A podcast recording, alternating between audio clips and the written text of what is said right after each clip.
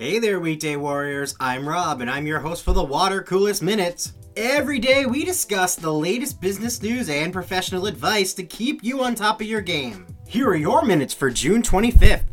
First up, amid pressure to reel in rising oil prices, a committee of OPEC ministers committed to increasing output by approximately one million barrels per day.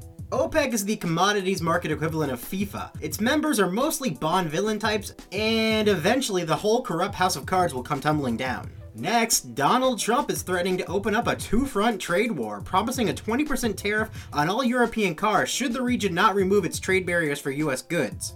Okay, Donnie, you have the attention of every affluent American in the market for a new B M W. In other news, according to a Supreme Court decision, law enforcement generally needs a warrant to access cell phone tower records. Someone should let Adnan Syed know. The co-pilot in an autonomous Uber vehicle which killed a pedestrian in March was watching an episode of The Voice instead of keeping her eyes on the road. She may face manslaughter charges. No one is really sure why, but Chanel has released financials for the first time in its one hundred eight year history. The bottom line, a lot of people have way too much money. The company reported ten billion dollars in revenue.